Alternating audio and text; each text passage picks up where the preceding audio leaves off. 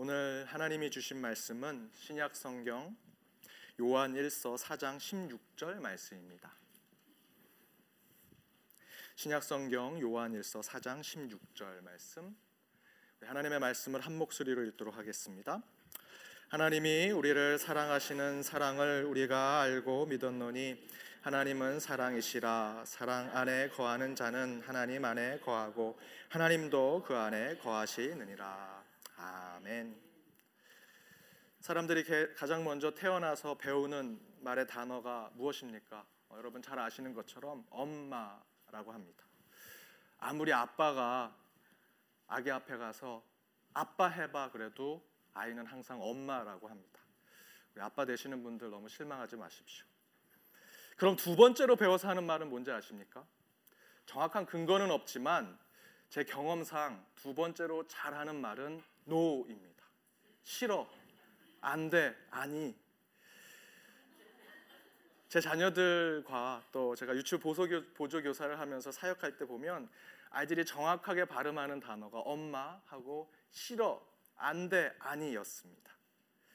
요즘 제 아들이 말을 좀 많이 합니다. 도무지 무슨 말 하는지 모르는데 계속 떠들어댑니다. 그래서 구야 시끄러 조용히 해 그러면 아니 싫어 이렇게 얘기합니다. 뭘 시키면 이렇게 좀 해라 아니 저렇게 좀 해라 싫어 안 할 거야 이렇게 부정어를 계속 얘기합니다. 도무지 말을 듣지 않습니다. 밤에 과자를 먹고 싶다 그래서 다음에 먹어라고 얘기했더니 아니 안 돼 먹을 거야라고 얘기합니다. 그래서 하루는 제가 말을 꼬아서 물었습니다. 과자 먹고 싶지 않지? 그랬더니 아니 싫어라고 얘기했는데 눈이 동그래집니다. 잘 생각해 보니까 잘못 얘기한 것 같습니다. 그러니까 나중에 저한테 와서 존댓말로 얘기합니다. 아니요, 아빠 먹고 싶어요. 저는 제 아들과 저의 이런 관계 속에서 하나님과 저의 관계를 생각해 봤습니다. 하나님께서 이렇게 하자, 이렇게 해라 라고 얘기하시는데 저는 늘 싫어요, 안 돼요, 할 수 없어요 라고 부정적으로 습관적인 부정어를 계속 하나님께 쓰고 있지 않은가 제 삶을 돌아봤습니다. 아, 내 모습에서 제 아들의 모습을 보고 있는 것입니다. 이렇게 해라, 저렇게 해라. 아니요, 싫어요, 할 수 없어요. 어린아이와 같은 신앙을 제가 갖고 있었음을 깨달았습니다. 여러분, 하나님이 부르실 때 혹시 부정적인 태도를 갖고 계셨다면 그 모습 내려놓으시고요. 하나님 앞에서만큼은 예스맨이 되십시오. 고린도서 14장에 지혜는 어린아이와 같이 되지 말고 악에는 어린아이와 같이 되라라고 말씀하셨습니다. 하나님 앞에서 저와 여러분은 어린아이처럼 돼서는 안 될 것입니다. 안 돼요, 싫어요가 아니라 하나님 앞에서는 이제 다 큰 장성한 사람으로 할 수 있겠습니다. 제가 하겠습니다. 제가 나서겠습니다. 얘기하는 예스맨이 되는 저와 여러분이 되기를 바랍니다. 우리 옆에 있는 분들과 이렇게 인사 나누기 원합니다. 하나님 앞에 예스맨이 됩시다.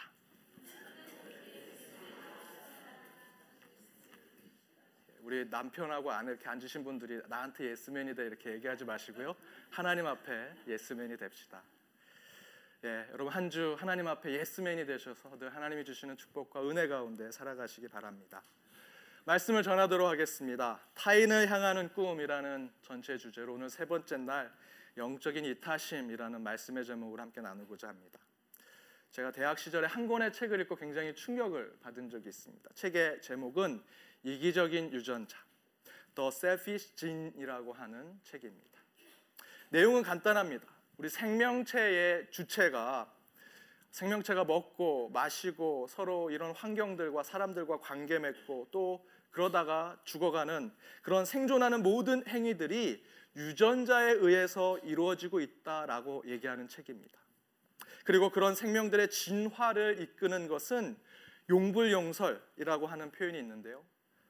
저희들이 자주 사용하는 것은 진화가 되고 발전이 되고 사용하지 않는 것은 퇴화가 돼서 진화가 되지 않는다라고 하는 것인데 지금 그림에 보시는 기린이 목이 길어진 이유는 처음엔 목이 짧았는데 어, 그 짧은 것에 있는 어, 나뭇잎을 다 따먹다가 아, 조금 더 목이 길어지면 먹을 수 있겠네 하면서 열심히 목을 길어, 길게 만들어서 더 목이 길어지고 길어지고 그렇게 해서 목이 길어진 기린이 되었다라고 주장하는 것이 용불용설입니다. 근데 그런 획득된 형질, 눈에 보이는 내가 발달된 그 모습이 그대로 내 자녀에게도 유전이 된다. 이런 용불 용설처럼 잘 사용하는 것은 진화되고 사용되지 않는 것은 퇴화한다라는 획득된 형질이 유전되는 것 이게 저희들이 예전에 알고 있던 것인데 이것이 사실은 정확한 이론이 아닙니다. 잘못된 이론입니다. 실제로 중요한 것은 획득된 형질, 저, 여러분이 갖고 있는 모습 그것이 유전이 되고 진화되는 것이 아니라 우리 몸 속에 있는 유전자, 진이라고 하는 것이 우리 자녀들에게 후손들에게 전해지고 유전이 되더라라는 것을 주장하는 책이 이기적인 유전자라는 책입니다. 좀 쉽게 설명하면 제 아들이 잘생겼습니다. 제가 잘생겼기 때문에 동의하지 않으시죠? 1, 부 때도 얘기했더니 동의하지 않으셨습니다. 여러분이 갖고 계신 지금 획득된 형질, 겉에 보이는 표현의 모습들이 내 자녀에게 넘어간다라고 하는 것은 사실은 어, 이 과학적인 주장에 맞지 않습니다. 그래서 이 책에서는 그것을 반대하는 잘못된 이론을 다시 새롭게 유전자라는 것이 우리에게 유전된다라는 걸 설명하는 것입니다. 제가 대학 다닐 때 저희 교수님이 이런 실험을 하셨다고 합니다. 쥐를 실험하는 쥐가 세대가 짧기 때문에 쥐의 꼬리를 태어나자마자 계속 자르는 겁니다. 그러면 이 쥐들이 아, 꼬리가 인위적으로 나는 꼬리가 없어야 하는 획득된 형질을 가지고 있구나. 꼬리가 없어야 하는구나라는 것을 깨닫고 다음 세대에는 분명히 꼬리가 없어지는 세대로 태어나지 않을까 생각을 했는데 수십 세대의 쥐의 꼬리를 잘랐음에도 불구하고 쥐는 꼬리가 그대로 나왔습니다. 내 안에 있는 모습, 내 겉에 보이는 모습, 내가 획득된 형질이 유전이 되는 것이 아니었습니다. 운동을 잘하는 부모, 그 자녀가 운동을 꼭 잘하는 것이 아니죠. 제 아는 친구는 아버님이 시각 장애인이시고 어머님이 소아마비 장애를 가지신 분이셨습니다. 근데 제 친구는 비장애인이었습니다. 부모의 획득된 형질, 표현된 모습이 그대로 유전되는 것이 아닙니다. 그렇다면 우리는 무엇을 유전받는 것인가? 우리 안에 있는 유전자가 그대로 내 후손에게, 내 자녀에게 유전이 되더라는 것입니다. 그것을 주장한 책이 이기적인 유전자라는 책이었습니다. 그런데 그 책을 읽으면서 특별히 영의 세계와 하나님을 믿는 제게는 굉장히 충격적인 내용들이 있었습니다. 그것은 우리가 생각하는 이기심이 나오는 마음, 더불어 이타심, 선함, 착한 마음과 같은 것들을 내는 것이 유전자로부터 발현이 돼서 그것이 나온다라는 것입니다. 저는 그 내용에 충격을 받았습니다. 그 전까지 착한 행동, 선한 생각, 도덕적이고 윤리적인 판단, 하나님에 대한 사고, 즉 종교적인 내 신앙심 같은 것은 마음, 영혼이라는 곳에서 나온다고 생각했는데 여러분 여러분은 그렇게 생각하지 않으십니까? 그런데 이기적인 유전자라는 책에서는 그런 착한 행동, 선한 생각, 도덕적이고 윤리적인 판단과 절대자 하나님을 생각하는 이 신비적이고 종교적인 사고 바로 그것이 영혼과 마음이 아니라 우리 몸속에 있는 유전자라는 생체 지도에서 조절되고 발현되고 있다라는 것입니다. 마음이 아니라 유전자가 우리의 인간의 생각과 마음과 느낌을 지배하고 있다라는 것입니다. 여러분의 모든 삶을 지배하는 것은 영혼과 마음이 아니라 이 유전자, 생체 지도라는 것입니다. 그렇다면 우리 인간의 최고의 감정, 최고의 마음의 상태인 사랑도 유전자에서 발현되어서 여러분의 말로 행동으로 여러분의 몸으로 표출되는 것이냐? 이기적인 유전자라는 책에서는 그렇다라고 답을 합니다. 여러분 받아들여지십니까? 사랑은 신비적인 감정, 영혼에 의한 감정이 아니라 생물학적 메커니즘이라는 겁니다. 마더라고 하는 영화가 있습니다. 한국 영화인데요. 주인공이 김혜자 씨입니다. 이 영화는 한 정신지체를 가진 아들이 엄마와 함께 삽니다. 그런데 그 정신지체 아들이 살인 사건의 유력한 용의자가 됩니다. 아들이 정신지체라서 말을 잘 못하고 정확한 행동을 하지 못하는데 어떻게 살인을 하겠냐 생각하고 엄마가 그 아들을 변호하지만 경찰은 1급 살인범으로 그 아들을 체포하고 끝내는 자백을 받아냅니다. 그리고 나서 엄마는 사건을 역추적해 가면서 아들이 살인범이 아니라는 것을 찾아내려고 노력합니다. 그 이야기가 담긴 것이 영화입니다. 그런데 마지막에 살인 사건을 직접 목격한 중요한 목격자를 만나갑니다. 그리고 그 목격자에게 자신이 살인자의 살인범으로 지금 유력한 살인범으로 잡혀 있는 그 사람의 엄마라는 것을 얘기하지 않고 물어봅니다. 누가 죽였나요? 그러자 그 마지막 목격자가 살인자가 이상한 행동을 하는 친구인데 아, 그 잡혔던 그 살인범이 진짜 살인자가 맞다고 라고 얘기합니다. 그러자 그 엄마가 그 마지막 목격자를 죽이기 시작합니다. 잔인하게 죽이고 그 살인의 현장을 다 불태워서 증거를 없앱니다. 그런 후에 그 아들은 증거 불충분으로 풀려나게 됩니다. 그리고 엄마는 아들의 혓바닥에 침을 누려고 합니다. 그리고 약을 계속 먹입니다. 왜냐하면 혓바닥 한 곳에 침을 넣으면 이전 기억을 다 잊어버린다는 얘기를 듣고 그 아들이 진짜 살인범이기 때문에 그 살인을 잊어버리게 하기 위해서 약을 먹이고 침을 넣으려고 하면서 영화는 끝이 납니다. 엄마의 사랑은 이 세상에서 가장 아름다운 사랑이죠. 그런데 마음으로 생각하면 엄마의 사랑 모성애는 너무나 아름다운데 그것이 마음이 아니라 이기적인 유전자에서 발현해서 나오는 사랑이라고 한다면 그것은 아름다울 수가 없습니다. 유전자가 보여주는 엄마의 사랑은 곧 내가 낳은 자식을 살리기 위해선 다른 사람 타인은 고통을 받고 해를 입고 때로는 죽어도 상관없다고 생각하는 마음과 다르지 않습니다. 치열한 생존 경쟁에서 나의 유전자의 반쪽을 가지고 있는 내 자식이 살기 위해선 타인, 다른 사람, 이웃의 고통은 문제가 되지 않는다. 내 자식이 살아나는 것이 더 중요하다라고 생각하는 것이 이기적 유전자에서 나오는 모성애요 사랑이라는 것입니다. 제가 어머니들의 사랑, 여성들의 모성애를 폄하하려는 것이 아닙니다. 저도 어머니의 사랑으로 지금까지 자랐고 제 아내가 보여주는 모성의 사랑은 제가 따라갈 수 없음을 분명히 저도 인지하고 있습니다. 그런데 그 모성애 곧 순결하고 성스럽기까지 한 어머니의 사랑이 저와 여러분이 가지고 있는 이기적인 유전자의 행동 중에 하나라는 것입니다. 이기적인 유전자의 책에서는 모성애는 어머니의 넓고 크고 깊은 마음에서 나오는 것이 아니라 유전자에서 나오는 생물학적 행동이라고 설명합니다. 그래서 적자 생존을 추구하는 동물로서의 인간은 내가 살기 위해서 사랑한다는 이유로 남을 죽이고 짓밟는 것 당연한 것이라고 설명합니다. 즉 우리 인간은 이기적인 유전자대로 움직입니다. 그렇게 행동하고 그렇게 생각하고 최종적으로는 여러분이 생각하는 그 마음과 영혼에서 나올 것 같은 사랑도 그 유전자에 의해서 나온다라는 거 설명합니다. 다시 말씀드리면 이기적인 유전자라는 책에서 사랑은 모성애를 가진 엄마는 자녀를 사랑한다는 이유로 타인과 다른 자녀에게 피해를 입히거나 해를 주어도 문제가 된다고 생각하지 않습니다. 내 아들을 살릴 수만 있다면 내 아들의 살인을 본 목격자를 죽여도 죄의식을 느끼지 않는다라는 것이죠. 사랑하니까 사랑하는 사람을 위해서는 다른 사람은 타인은 죽어도 된다. 물론 이런 진화론적이며 유물론적인 표현이 부담이 되고 거북스럽습니다. 그러나 여러분 이런 진화론적이고 유물론적인 거북한 사실들이 저와 여러분의 신앙의 삶 가운데 우리 교회 가운데 증명되어지고 있다면 여러분 인정하시겠습니까? 우리는 기독교 사상을 가지면서 진화론은 잘못된 것이다. 창조론을 가지고 있어야 된다라고 얘기합니다. 유물론 또한 기독교를 배격하고 있기 때문에 영적인 전쟁 속에서 반드시 저희들이 배격하고 싸워서 이겨야 할 사상이라고 주장합니다.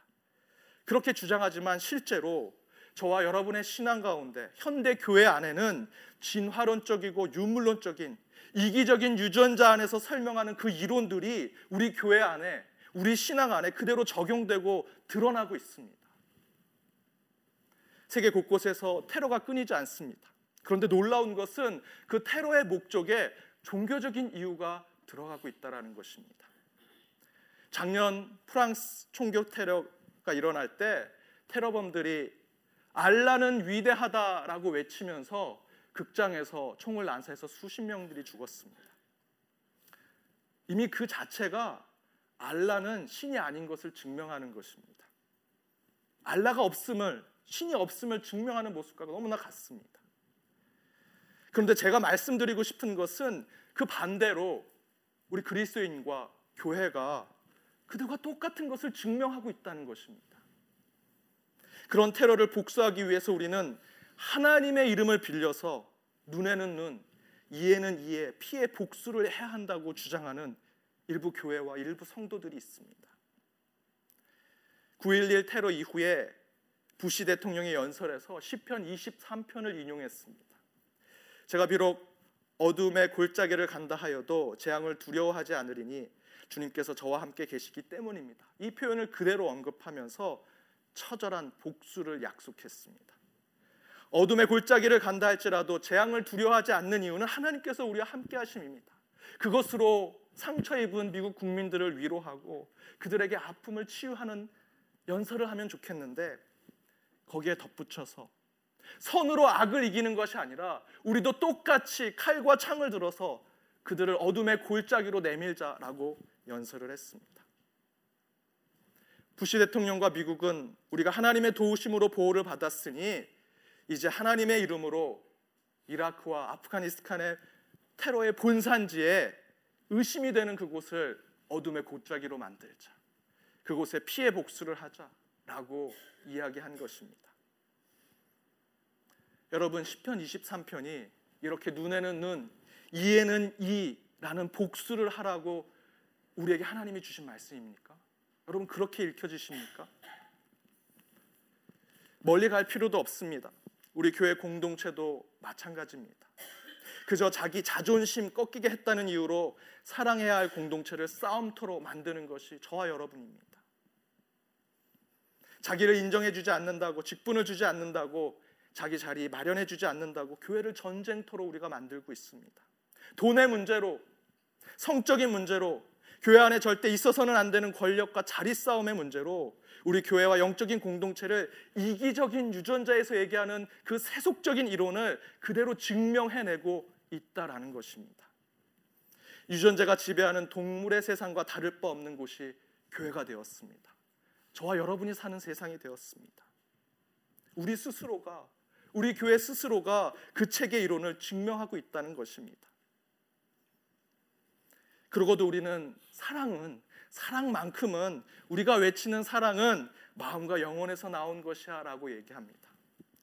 그러나 혹시 그 사랑 앞에서 말씀드린 마더라고 하는 영화에서 보여주는 진화론에 묶여 있고 유전자에 지배당하는 그래서 자기와 자기 자녀를 위해 동물적인 이타심 동물적인 이기심을 행동으로 옮기는 그런 저희들의 감정에 불과하지 않은지 생각해 봐야 합니다. 하지만 저는 사랑은 결코 유전자에 지배받고 있다라고 생각하지 않습니다. 이기적인 유전자, 이타적인 유전자가 우리 가운데 사랑을 표현하게 하고 나눔과 선함을 보여주게 하는 것이라 믿지 않는다라는 것입니다. 반대로 사랑은 하나님으로부터 온다라고 저는 믿습니다. 진정한 사랑은 유전자가 보여주는 사랑의 행위, 그 이상의 영적인 이타심을 보여주는 것입니다. 영적인 사랑의 마음이 우리 인간에게 하나님께서 그 마음을 불어넣어 주셨다라고 저는 믿고 있습니다. 바로 그 말씀을 증거하는 것이 오늘 본문의 말씀입니다. 우리 본문을 다시 한번 읽어보도록 하겠습니다. 스크린을 보고 함께 읽으면 됩니다. 함께 읽겠습니다. 하나님은 사랑이시라 사랑 안에 거하는 자는 하나님 안에 거하고 하나님도 그 안에 거하시느니라. 아멘. 하나님을 무엇이라 이야기하고 있습니다. 하나님은 사랑이시라. 사랑은 곧 하나님이고 하나님은 곧 사랑이시라. 여러분 이 선언이 이 짧은 선언이 왜 중요합니까? God is love. God is so good. 아, 이 표현 너무나 아름답다. lovely하고 sweet하지 않냐? 그래서 이 선언이 중요한 것이 아니냐? 앞에서 말씀드린 대로 이기적인 유전자라는 책이 인간의 마음, 인간의 생각, 판단, 그 느낌들을 유전자로부터 나오게 한다라고 말할 때 지금 이 짧은 선언이 단순히 sweet하고 lovely해서 중요한 것이 아니라 세상이 말하는 사랑이 아니다. 진짜 사랑은 하늘로부터 하나님으로부터 온다라는 강력한 선포를 우리에게 주는 표현입니다. 그래서 이 선언이 우리에게는 너무나 중요합니다. 그러면서 무엇라고 말하고 있습니까? 사랑 안에 거하는 자는 하나님 안에 거하는 것이고 그렇게 하나님 안에 거하면 참 사랑을 하게 될 것이다라고 말하고 있습니다. 모든 생각, 모든 판단, 모든 마음이 유전자에서 나오는 것이라면 오래 참고 온유하며 나누고 버리고 희생하고 헌신하며 같이 기뻐하고 같이 슬퍼하는 그 사랑도 유전자에서 나오는 것인데 성령은 성경은 강력하게 선포합니다. 하나님은 사랑이시라. 그 사랑은 너희가 지금 보여주고 있는 그 희생하고 버리고 같이 슬퍼하고 같이 기뻐하는 그 사랑은 하나님에게서 온다.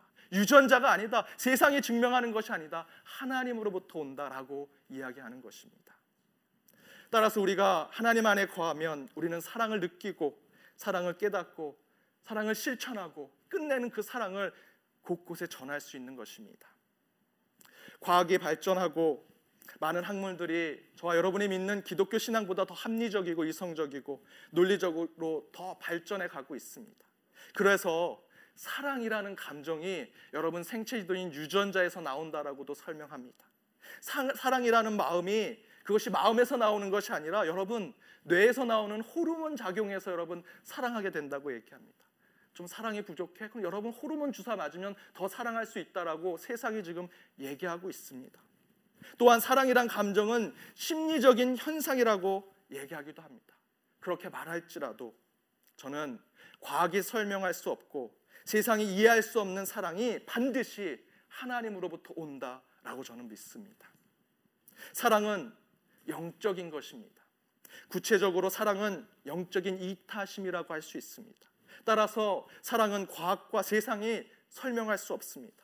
사랑을 바로 이해하고자 한다면 우리는 반드시 하나님을 붙잡아야 하고 하나님의 말씀 속에서 사랑이 무엇인지 깨달아야 합니다. 이에 대해서 보네퍼 목사님은 그의 설교에서 이렇게 설명합니다. 눈이 스스로 보지 못하듯 사랑은 자기 자신을 보지 못합니다. 어떤 사람이 자신이 사랑 안에 거하고 있다고 말한다면 그는 스스로 보고 있으므로 결국 사랑 안에 거하고 있지 않다는 반증이 됩니다. 자신에 대해 눈먼 상태일 때 사랑 안에 거할 수 있고 하나님의 보호 속에 사랑 사랑의 길을 갈 수 있습니다. 사랑 안에 거하는 사람 곧 하나님 안에 거하는 사람은 모든 것을 참으며 모든 것을 믿으며 모든 것을 바라며 모든 것을 용서합니다. 즉 보네포 목사님의 이야기는 영적인 이타심과 영적인 선함, 영적인 온전함을 주는 하나님의 사랑은 영혼의 눈과 같다라고 설명하고 있습니다. 여러분, 여러분의 눈을 직접 본 적이 있으십니까? 눈을 이렇게 하면 코가 조금 높으신 분은 코도 볼 수 있습니다. 저는 안 보입니다. 입술도 볼 수 있고요. 볼도 볼 수 있습니다. 근데 자기 자신이 자기 자신의 눈은 볼 수 없습니다. 눈은 결코 자기 자신의 눈을 볼 수 없습니다. 거울을 통해서만 보는 거 말고 눈이 직접 자신의 눈은 볼 수 없습니다. 이것처럼 우리가 영혼의 몸이 있다면 그 영혼의 눈이 있을 텐데 그 영혼의 눈이 사랑이라고 보네퍼 목사님은 이야기하고 있습니다. 그래서 우리 육체의 눈이 자기의 눈을 볼 수 없듯이 영혼의 눈인 사랑도 자기 안에 있는 사랑은 볼 수 없다라고 설명합니다. 따라서 우리는 눈이 다치고 눈이 아프고 눈이 먼 상태가 돼서야 눈이 있음을 깨닫고 눈의 중요성을 알게 되는 것처럼 우리 영혼의 상황에서도 절대로 우리 인간은 사랑을 우리 안에서 절대로 발견할 수 없다라고 설명하는 것입니다. 그런데 아 눈이 있었구나 라는 인식을 경험하게 되는 딱 한 가지의 방법이 있는데 그것은 내 눈이 먼 상태가 될 때, 내 눈이 없어진 상태가 될 때 우리는 아, 내가 눈을 가지고 있었구나. 내가 나 스스로 눈을 보지 못했을 뿐이지 내가 눈을 가지고 있었구나. 내 눈이 분명히 있었구나라는 것을 깨닫게 된다라는 것입니다. 우리 안에 유전자를 끄집어내서 그 안에 사랑의 유전자, 요, 여기, 여기서 지금 발현되는 것이 사랑이야 라는 것을 찾아내고 우리의 사랑의 감정을 흥분시키고 불러일으키는 사랑의 호르몬을 찾아내서 우리 인간 안에 있는 이것을 찾아내면 사랑을 알 수 있어 라고 말하는 것은 진정한 사랑을 설명하는 것이 아니라는 것입니다. 그것은 절대로 볼 수 없는 자기 자신의 눈을 바라보며 눈은 이런 것이야 라고 설명하는 오류에 빠져 있는 모습이라고 보네포 목사님은 이야기합니다. 여러분 사랑은 영적인 것입니다. 내 육체, 내 유전자, 내 뇌를 분석한다고 결코 사랑을 증명할 수 없습니다. 그래서 성경은 사랑은 하나님이다라고 말하면서 사랑은 영적인 것이고 그 영적으로 설명해야 함을 우리에게 알려주고 있습니다. 특별히 사랑을 영적인 영역에서 설명을 하고자 하는 이유는 사랑은 철저히 관계 속에서만 이루어지기 때문입니다. 유전자 몇 개로 내 유전자와 저 사람의 유전자가 서로 코드가 잘 맞으니까 사랑할 수 있게 되겠지라는 것 아닙니다. 호르몬의 메커니즘으로 사랑을 설명하는 그런 연구로도 사랑이 이것이다라고 설명할 수 없다라는 것입니다. 사랑은 관계적인 용어입니다.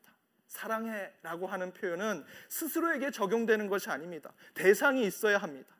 곧 사랑은 타인을 향한 신앙의 행위, 인간의 삶의 가장 아름다운 행위로 나타나야 하는 것입니다.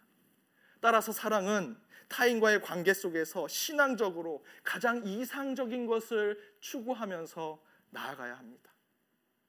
사랑은 하나님이시고 하나님은 영적인 대상이기 때문에 우리가 만남 가운데 온전한 관계와 만남을 이루고 그 가운데 사랑을 추구한다면 그것이 영적인 만남이 되어야 하고 그것이 가장 이상적인 것을 향해서 나아가야 한다라는 것입니다.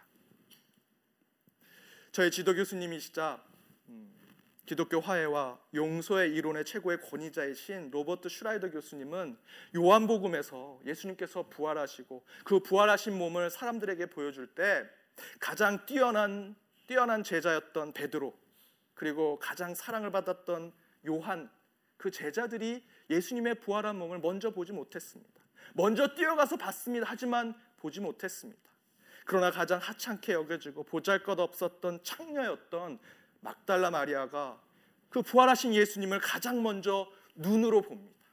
그리고 가장 먼저 그 부활을 세상에 전하는 자가 됩니다. 그 이유는 그에게 영적인 눈이 있었고 그는 영적으로 예수님을 만났기 때문이라고 설명합니다. 이렇게 이렇게 말씀하십니다. 제가 읽어드리겠습니다. 지배의 힘에 의해 세워지지 않는 것이 영적인 마음입니다. 여러분 군림하고 관계 속에서 내가 더 위에 있고 너가 아래 있다라는 마음으론 절대로 영적인 만남과 관계를 이룰 수 없다라는 것입니다. 그 힘은 산 위에 모세가 가지고 있는 것이 아닙니다. 산 위에 손을 들고 내가 대장이요, 내가 리더다, 내가 너희들 위해 위에 있다라고 얘기하는 것으로 영적인 대상이 되는 것이 아니라 우물가에 슬피 우는 여인들에게 있습니다. 마음과 영혼으로 마음을 품을 때 그 가운데 참된 사랑으로 만남과 관계를 맺을 수 있다는 것입니다. 영적인 마음, 곧 사랑과 영적 이타심은 다른 시선으로 타인을 보게 하며 바로 그 여인들이 그렇게 볼 수 있었던 것입니다.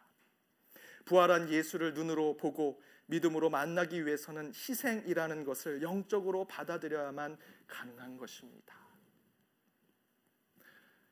여러분, 제가 목회 현장에서 만나는 많은 분들이 생각 외로 관계로 또 사람들과의 만남으로 힘들어 하시고 그 관계와 만남이 깨지고 망가지는 것에 괴로워하시는 분들을 많이 만납니다. 우리 교회 안에서도 우리 가정 안에서도 우리 주변의 사람들 사이에서도 많이 경험을 합니다. 그런데 그 관계를 회복하기 위해서 여러분 우리의 유전자와 호르몬 작용을 잘 되기 바래서 여러분 그 관계가 잘 되고 사랑하기를 원하십니까? 그것은 잘못된 관계를 추구하는 것입니다. 진정한 타인과의 관계 회복은 먼저 그 가운데 영적인 만남과 관계를 하나님께 기도해야 하는 것입니다. 왜냐하면 우리의 만남은 하나님이 맺어주시고 그 가운데 그 만남은 사랑이신 하나님, 영적이신 하나님이 우리를 하나 되게 만들어 주시기 때문입니다.